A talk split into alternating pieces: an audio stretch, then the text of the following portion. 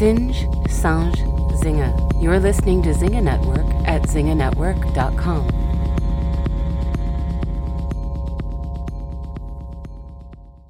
Hi, and welcome to Business or Pleasure. This is Susanna Gabrielli. And this is Cleo Constantine. And today we're going to talk about consent and boundaries, specifically within Berlin club culture. I don't know how familiar you are with Berlin, um, whoever's listening to this, but both of us live here. Neither of us are from here. We both moved to Berlin in the last couple of years. And Berlin kind of has this big reputation as um, being a party city and also a sexual destination. I think a mayor of Berlin famously said Berlin is poor but sexy. It actually is the on- one of the only cities I think to bring down the uh, country's uh, national GDP. is it? It is, yes. Um, but yeah, it kind of has this like reputation within Europe as being this kind of like edgy, cool city. You know, it's got just like this history of being like really punk. And, um, you know, after like the wall came down in 89, just these like alternative, artistic, bohemian communities really took root. Um, I think that's kind of characteristic of any society that kind of has like a, an oppressive regime kind of end. It goes through this kind of cultural revolution and kind of has this like uh, edgy moment where artists and bohemians are really kind of like at the forefront. Um, so yeah, that's Berlin. It's definitely like a very very much a gay capital of Europe as well. Definitely, yeah. But dominated by masculine gay men. Yes, it has a very like masculine energy, which is something that we both experience, struggle um, with, and struggle with. Yeah, you know, it has this big party culture, but I would say that the party culture is very masculine, or really kind of like uplifts and um, celebrates celebrates masculinity and gay masculinity, dating back from like the 80s. Mm. Still has dark room culture where gay men can go and have anonymous sex. I think this is something that when I talk about clubbing culture in Berlin to people outside of Berlin that they're often quite shocked by that just a normal techno club will almost always have a room for people to go and fuck in. Mm. And that's, I think, fucking and partying and clubbing, like fucking just goes hand in hand in Berlin with clubbing. It's definitely a sexual destination.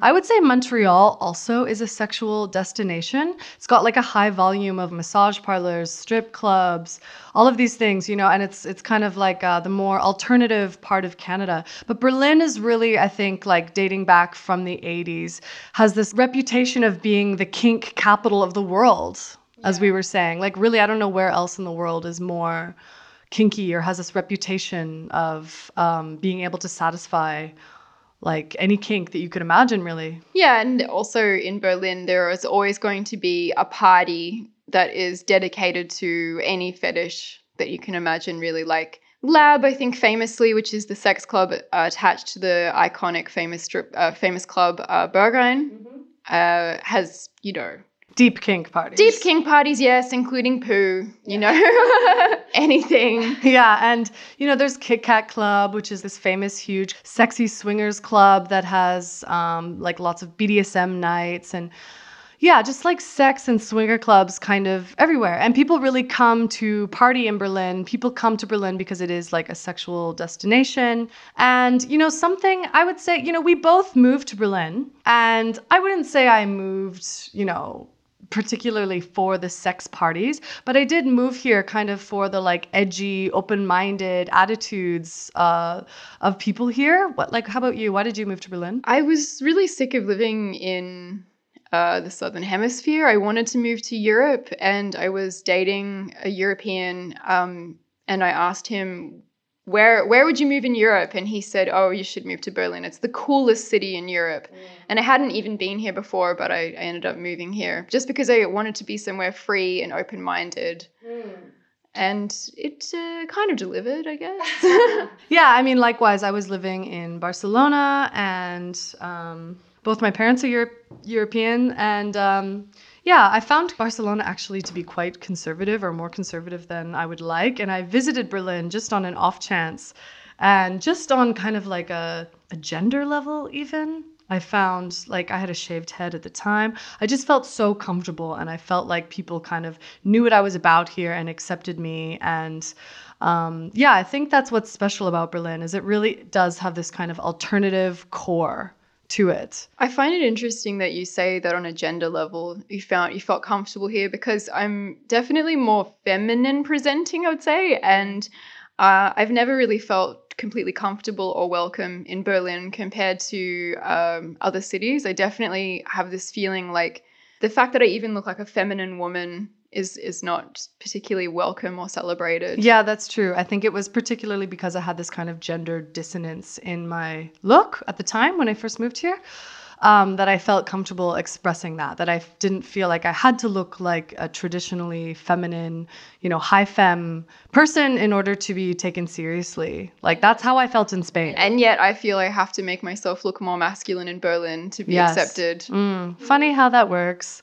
Um, and now, of course, I look much more feminine and am more frustrated with the prioritization of masculine aesthetic in Berlin. I'm definitely more frustrated with it now. But when I first moved here, I thought it was great. And I think this ties into door selection policies because uh, that looking uh, masculine, regardless of your gender or your sex, just looking masculine will definitely give you way more of a chance of getting into the club. And So let's talk about the door policy. Like there is this kind of special thing in Berlin where there's this big party culture and everyone comes for these um, legendary three-day parties that just don't end. You know, parties can go on for one day, two day, and just you know, there's like a lot of drug use and it's just real kind of libertine. Um, I think a lot of people call it Never Neverland. yeah, partying. Um, but there is kind of this strict door policy where most of the bigger clubs do have somebody at the door allowing people in or not. And it's one of the only places in the world, I would say, where you look like a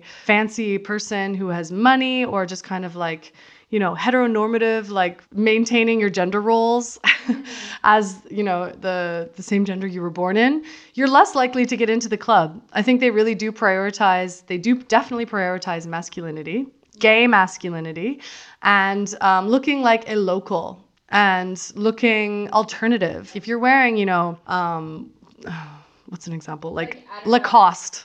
Yeah, if you're wearing a, Lacoste, you're not going to get in. if you wore a Lacoste uh, polo shirt or nice khaki pants, nice shoes, you're probably not going to get into Berghain. Yeah, you're more likely to get in if you're wearing torn black clothes and have a neck tattoo. Yes, And definitely, uh, like me.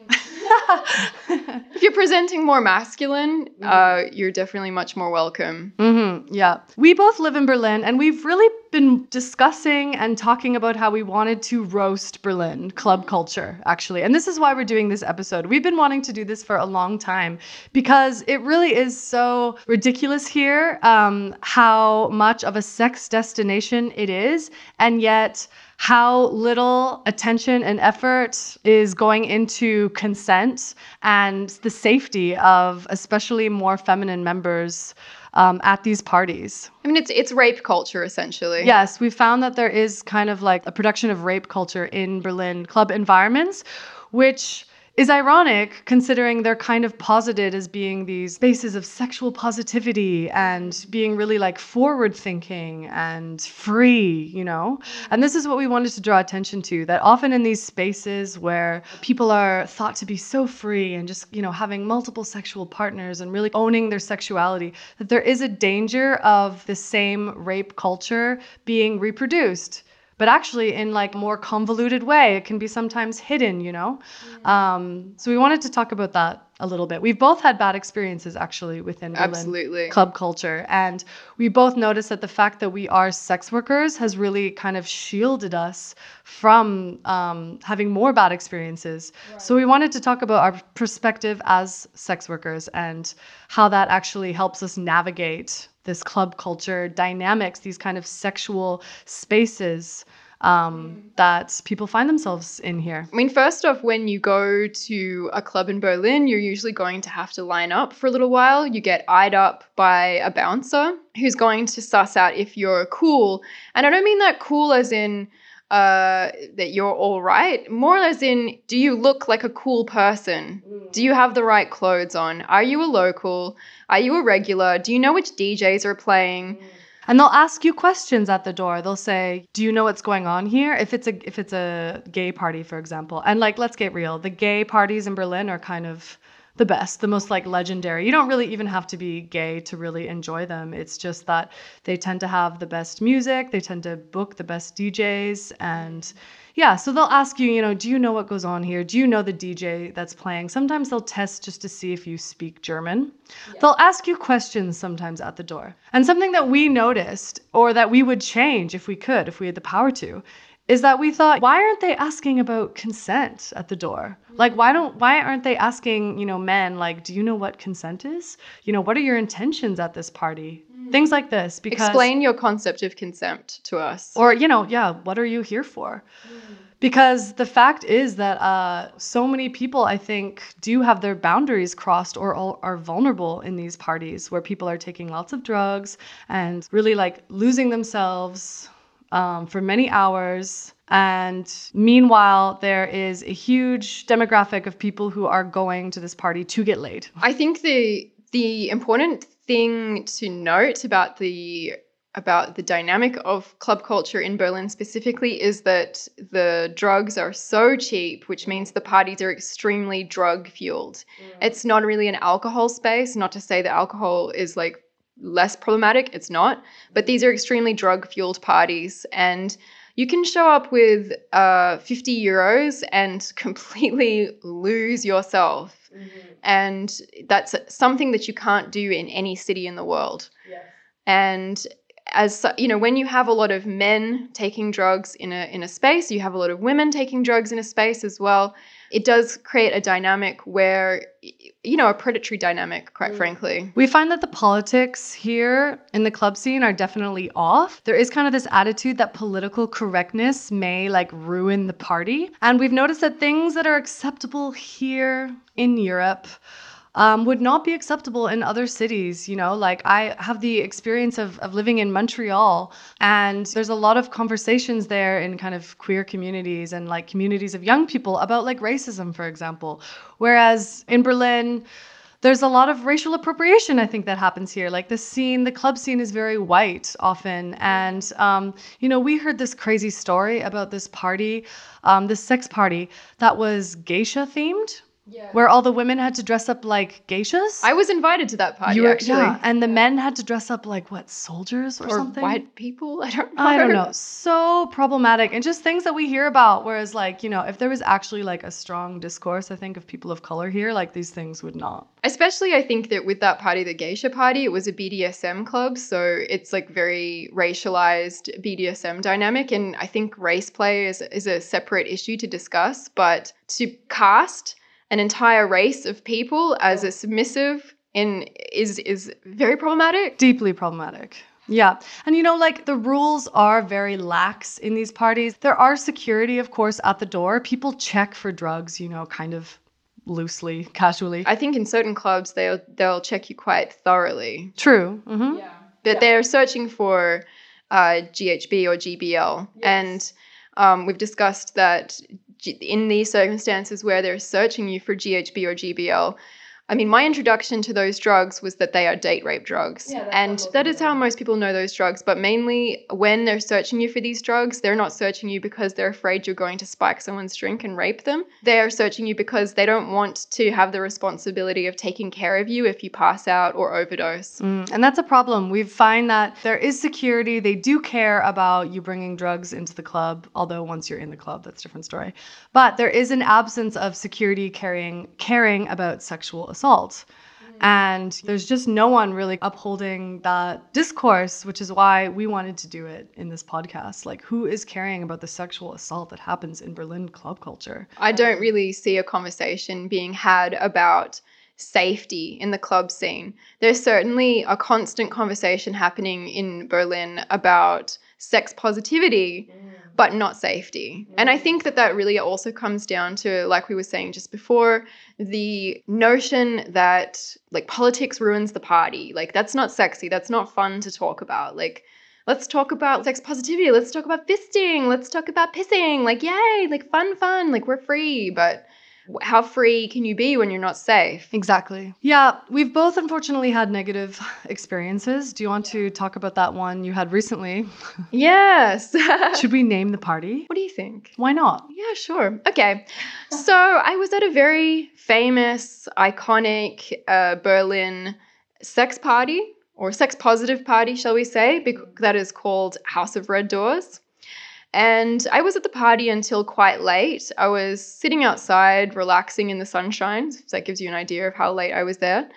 And uh, I looked over and I saw a young woman who was by herself, and she was um, very close to being unconscious. So I went over to her. Um, I had her come sit with me, and we were just sitting there quietly, you know, relaxing. I was, you know, smoking a cigarette, had my eye on her. She was very out of it.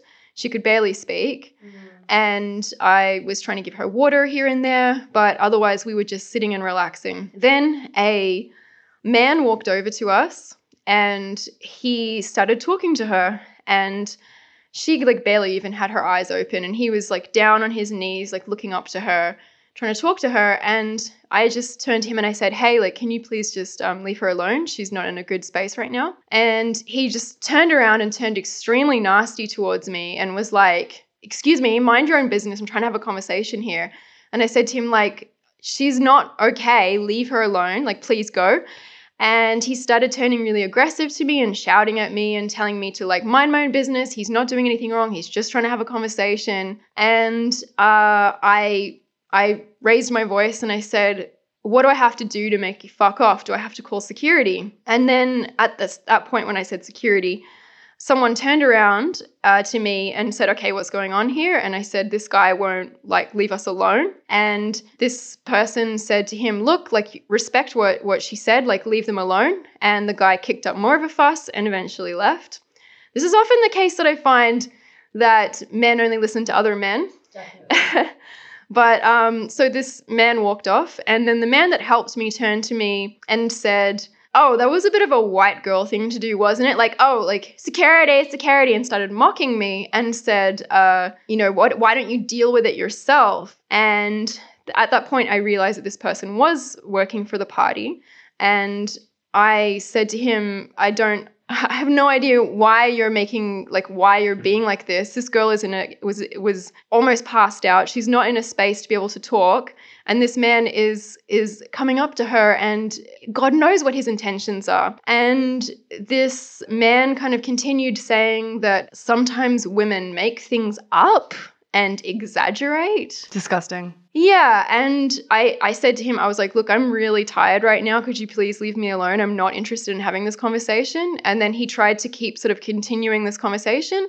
And then eventually he left when he realized like I wasn't responding anymore. I found that experience, even talking about it right now, was really upsetting for me. Um, and I just thought to myself like how easily that moment could have gone really badly.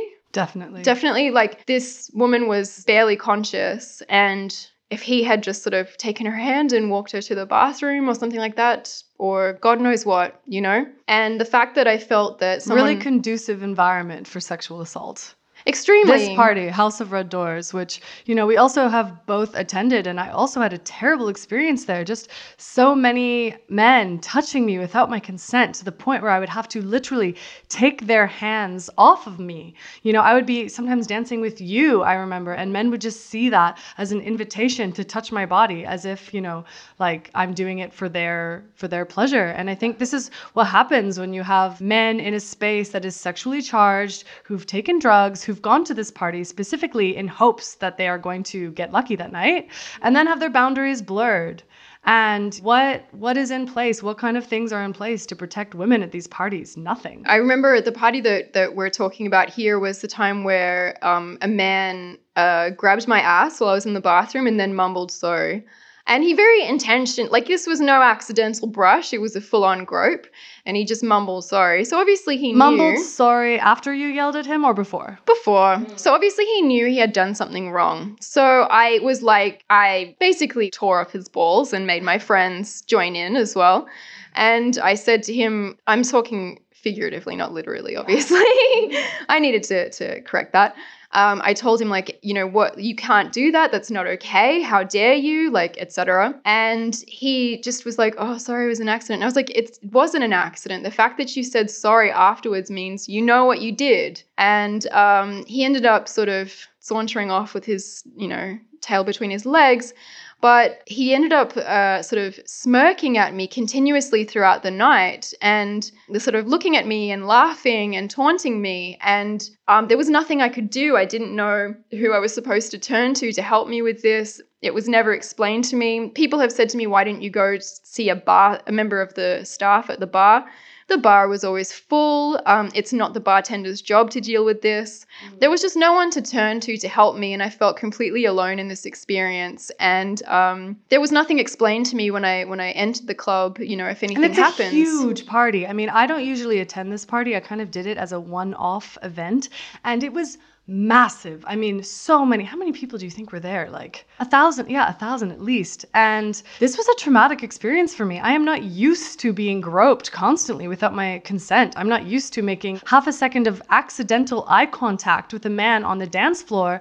And then in a matter of a couple seconds, he's behind me, literally touching my body. And yet, this is kind of par for the course in like Berlin people bear culture. in mind listening to this that this is sexual assault. This is cr- this is a criminal act. Uh, Taylor Swift, Taylor Swift took uh, someone to court for something exactly of this nature. Mm. It's sexual assault. Yes. And that's kind of what we want to get at with this episode is that why are the consequences of rape not real at these parties, you know, in like these kind of sexual destination places that are posited as so free, open-minded, edgy, libertine? Why are like femmes and women and vulnerable people like suffering in these I spaces? I don't feel that I can express my sexuality positively in a space where I'm constantly avoiding rape and sexual assault. It's just that simple. these parties when when sexual assault happens like literally you know you the situation you described i would say that you prevented a moment of sexual assault quite tangibly. However generally people are not thrown out at these parties. Like the police are not called despite rape being a criminal act. They're not even throwing people out at these parties. And this is what we want to like draw attention to. The police should be called when something like this happens. The person at the very least needs to be taken by security and the police called. And like we were discussing, like the cornerstone of sex positivity should be safety. But Berlin and Berlin club culture is anything but safe. And, you know, we would like to call out these parties and say, you know, what safety measures are in place? Like, what are you doing for people who experience assaults? Like, what are the consequences? Because the reality is, for most women, yeah, you're not safe. You're you're actually a sitting duck. You're just the the chances of you getting assaulted are high. So, I mean, think about it that when you're coming to a sex party or a party at all in Berlin, think from the perspective of a woman or a feminine presenting person. You are going to line up for hours, have bouncers decide whether you look cool or not. Already you're on the back foot because you're feminine, that you're not really welcome in this space. You go in, consent has not been explained to anyone going in. And once you're in, you have no one to turn to for help. It's not explained who you should turn to if anything happens. And this is rife, this is endemic. And I think a lot of people um, might say, like, hello, this is a sex party. Like, what are you expecting? And to that, I say, absolutely not. Just because you're in a highly charged sexual environment does not mean that it is a rape party. Regardless of whether you're wearing a fishnet bodysuit or anything at all, nothing you wear, like none of your behaviors, is inviting sexual assault. And I think this is a conversation that's kind of happening in society more and more. Like we saw the Brett Kavanaugh case. People are starting to take sexual assault seriously, finally, in society. And yet, for I think for both of us, both of us have been deeply concerned with sexual assault and boundaries as kind of a consequence of our work. Mm-hmm. And we are waiting for the rest of the world to catch up, really. Exactly. I think that people are constantly assuming that sex workers are abused all the time. And I'm here to say that because I'm a sex worker, my standards are so high. Like, Definitely. if um, anyone uh, says or does anything that I didn't, that wasn't part of the agreement, they're going to probably get kicked out and I'm going to keep their money. Definitely. We are not like personally I'll speak for myself. I am not used to being groped against my consent. And I do have the confidence to tell men no. And yes, you know, it's a result of work that maybe I have gained that consequent that that confidence, sorry. Um, you know, that if something happens that I don't like or that I'm not comfortable with, I will say something. However, not every woman has that capacity or training or is aware or feels empowered enough to literally take men's hands off of them at parties. And even still, with the the man that I you know yelled at for groping me, he still continued to taunt me throughout the rest of the party and look at me and, and laugh and what more could I have done in that situation aside from take him out like what take him outside and beat him out beat him up outside the fucking back alley? Like no it's not my style. Mm-hmm. and as well with the bouncer who told me to to deal with it myself I was like what does that even mean? Mm-hmm. do you mean just like put up with it? Or do you mean like what more could I have done there? Mm. it is absolutely security's job to remove people who are behaving in an antisocial and threatening way. And um, I think that uh, racism was absolutely weaponized against me in that situation. And I think that as a woman in a sex party, I think that my safety should be the priority here mm. the safety of myself and another party goer. Mm. I mean, the thing is that I feel this isn't even a consideration for, for bouncers here, and there are so few uh, women working in security. Mm, true. Yeah, I recently had a negative experience. Back in the spring, I attended a party and got a little bit wavy and, you know, kind of was like having a sexual exchange with a man. And he tried to have sex with me without a condom in a bathroom stall. And I was quite intoxicated. However, still, I am not prepared to have sex with a man without a condom in a bathroom stall under no like no circumstances. And regardless of how intoxicated I was, that was a very clear boundary for me and I told him no. Mm-hmm. And after I told him no, 3 times, he actually tried 3 times to fuck me without a condom quite physically like you know like brought out his dick and was trying to fuck me without a condom and i kept saying no no no no and i mean i know i was intoxicated because i wasn't angry. Normally that instance would incite like huge rage in me, but I just kind of kept saying no, no, no. And then he left. And then only later I was like, wow, that was really messed up. And actually, if I had, you know, been somebody else who wasn't, you know, didn't have my whole profession and livelihood being, you know, dependent on my sexuality, then like maybe I wouldn't have had the power to say no in that situation. And a couple of weeks ago, I attended another party and I saw him there. And I was familiar with the security guard that was working. So I asked the security guard to throw him out.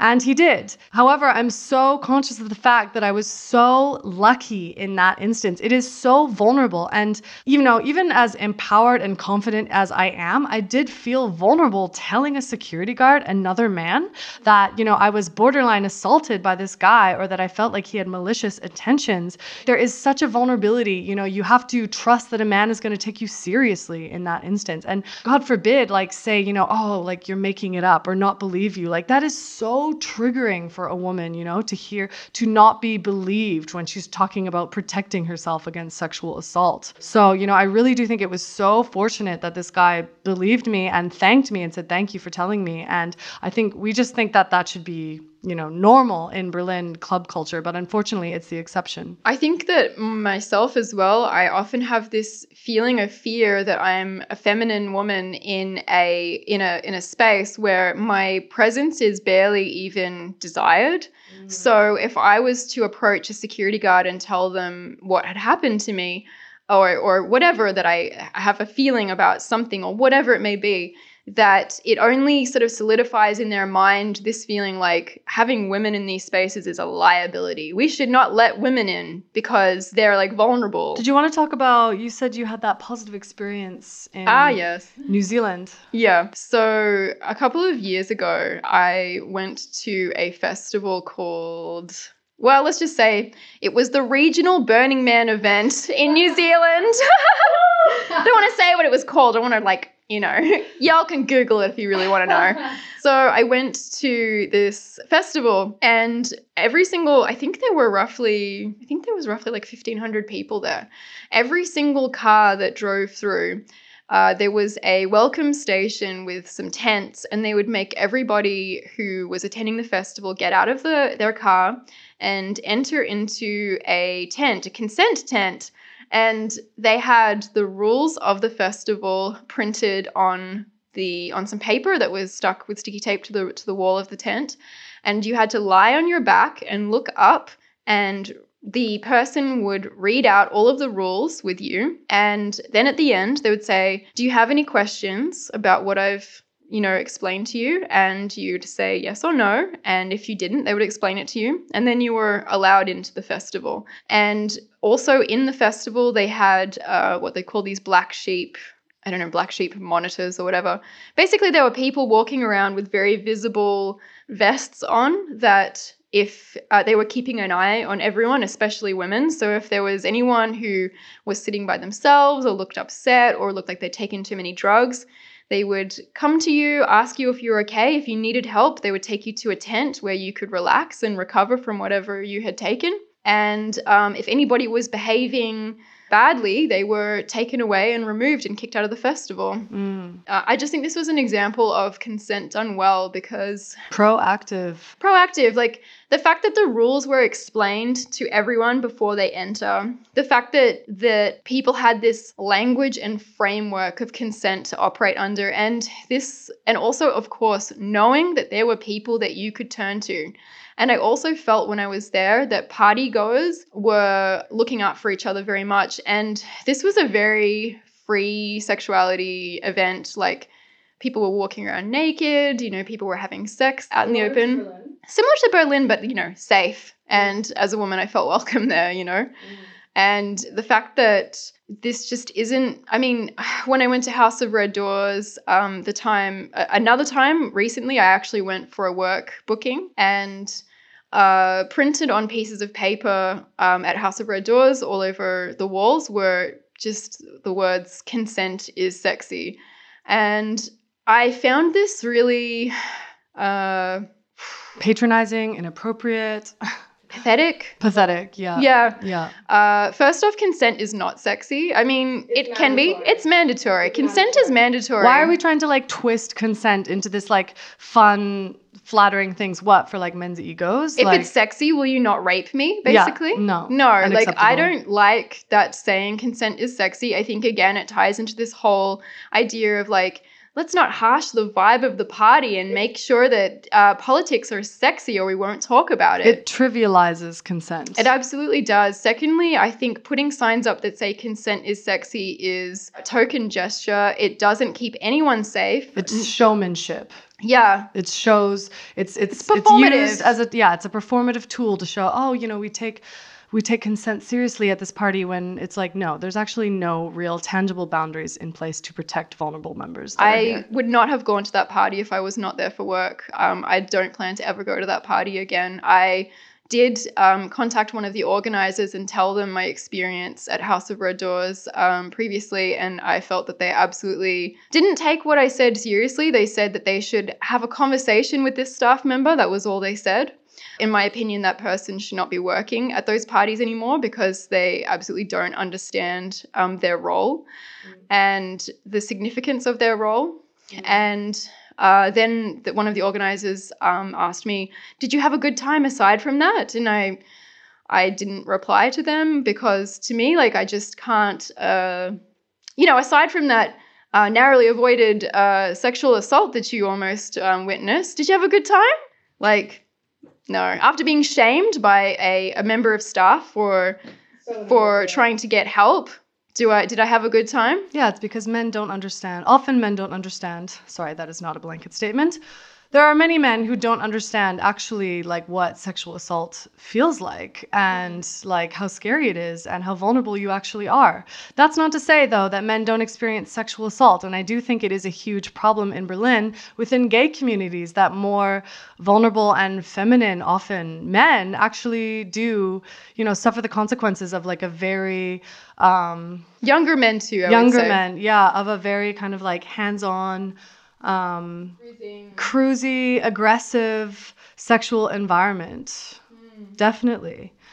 Um, so, you know, what we kind of wanted to put out there is that femmes, whether they are, you know, cis women or gay men or people who are more like vulnerable, younger, um, they need to be prioritized in these sex positivity spaces. Like, sex positivity is a farce. Like, when you recognize that actually the world has not caught up, and actually, like, women are so much more vulnerable of having sex without a condom. Like, the consequences for women are just so much more than they are for men. You have to deal with the possibility of pregnancy. You're at a higher risk of contracting um, Many STIs. many STIs. And, you know, like reproductive rights, like, you know, birth control is not free in, in Germany. You know, women have to already bear the consequences of protecting their sexual health. So, you know, to tell women, like, you know, go be sluts, do whatever you want, like, have this, women should be able to go out to parties and be able to have sex and hook up and be safe. But that's actually not the reality. And I think uh, another point is like in Germany or Berlin specifically, the healthcare system here is is it doesn't uh, accommodate for the risks that are associated with this. For example, it is so hard to get an appointment at a sexual health clinic if you're a woman. Full stop. If you're not a gay man, it's it's almost impossible to get a instantaneous appointment. You have to always make an appointment and wait for weeks. Whereas if you're a gay man, there a gay man, there are a number of clinics that you can go to on the spot and get tested on the For same free. day. If you want to go to a private doctor to get an STD test, the price is so high, and many clinics will not see you unless you're showing symptoms, and most STDs that affect women do not show symptoms. We've both had terrible experiences in the healthcare system in Germany, and I've gotten so frustrated to the point of almost tears with healthcare providers and said, you know, why? You know, it's 2018. Like, men who have sex with men also have sex with women all the time. That's reality.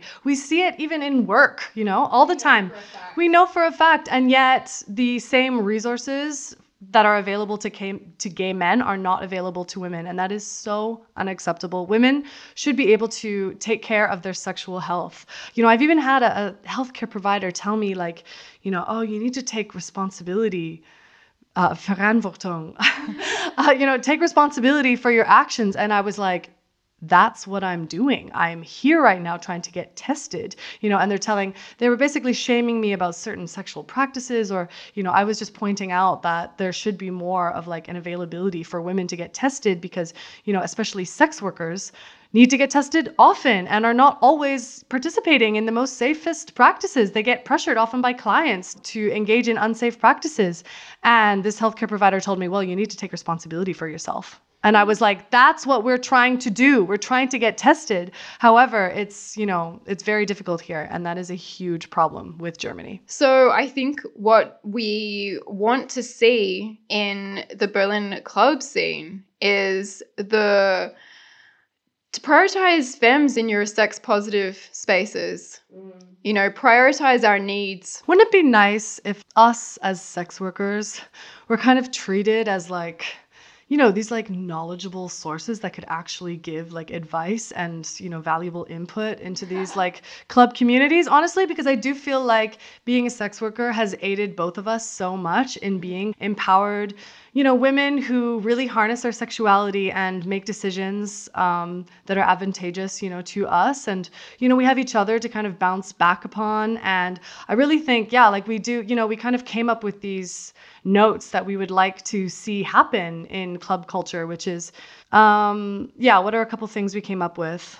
Don't look for people who are more intoxicated than you to have sex with because that's predatory. and have less boundaries. Yeah. And that if you see that kind of behavior in a club, that it should be sussed out and punished, that you should be thrown out, that there should be active people, you know, walking around looking and keeping an eye out for predatory behavior. Mm, because the fact is is that people are sexually assaulted at these parties all the time. This isn't a rare occurrence. And if you have a problem using substances and keeping your hands to yourself, don't use substances. It's very simple. Like if you can't, you know, not assault someone or kind of, you know, push those boundaries because you've taken drugs or consumed alcohol, don't do it. Uh, next, we would say is ask before you touch and don't touch someone if you haven't spoken. So, groping someone as they walk through a crowd, never okay. Mm. And if you do want to touch someone at all, speak to them first and decide if they are sober enough to have a consensual exchange with you. And use protection. I would say, even if someone, you know, is letting you know, I would say, especially like a woman, and they're like, you know what, we don't need to use protection. Consider using protection anyway, because actually, you know, in a heterosexual dynamic, the power is slanted so much in the man's favor. Uh, you know, for in unsafe sex. So just use protection. And furthermore, like just consider that it is also your body and like um actually men can catch STDs too. yes, Surprise, often- surprise. For some reason, they're not often worried about it, but actually, it's a reality, and you should be concerned about your sexual health. Mm. So, um, hey, my DMs are open to any like club, Berlin club organizers. My consultation services are are open to you. Um, not for free, actually, though.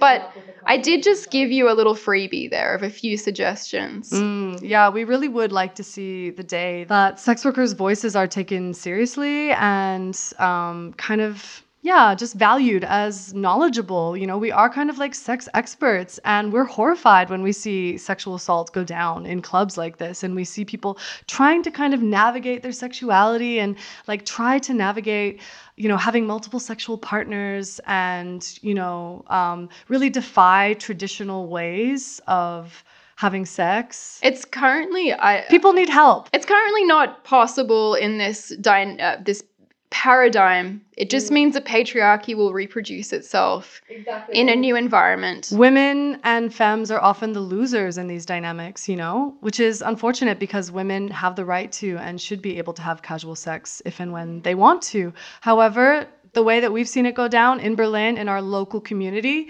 is not right. And it takes advantage of women and femmes. And that's something that we would like to see change. Absolutely. What a powerful ending.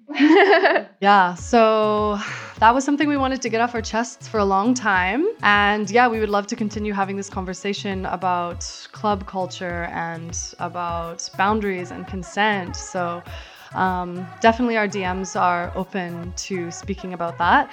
You can find us on Twitter. Um, my Twitter handle is at Zuzu Gabrielli and it's at Z U Z U G A B R I E L L I. And mine is at Cleo Constantine. That's at C L E O C O N S T A N T I N E. And yeah, I guess on a final note, don't be afraid to practice consent if and when you can. Really think about it before you're going out and yeah, just try and look for ways to practice consent and to pay attention to consent. Don't be a dick. Don't be a dick, don't be entitled. Thanks for listening. Bye. Bye.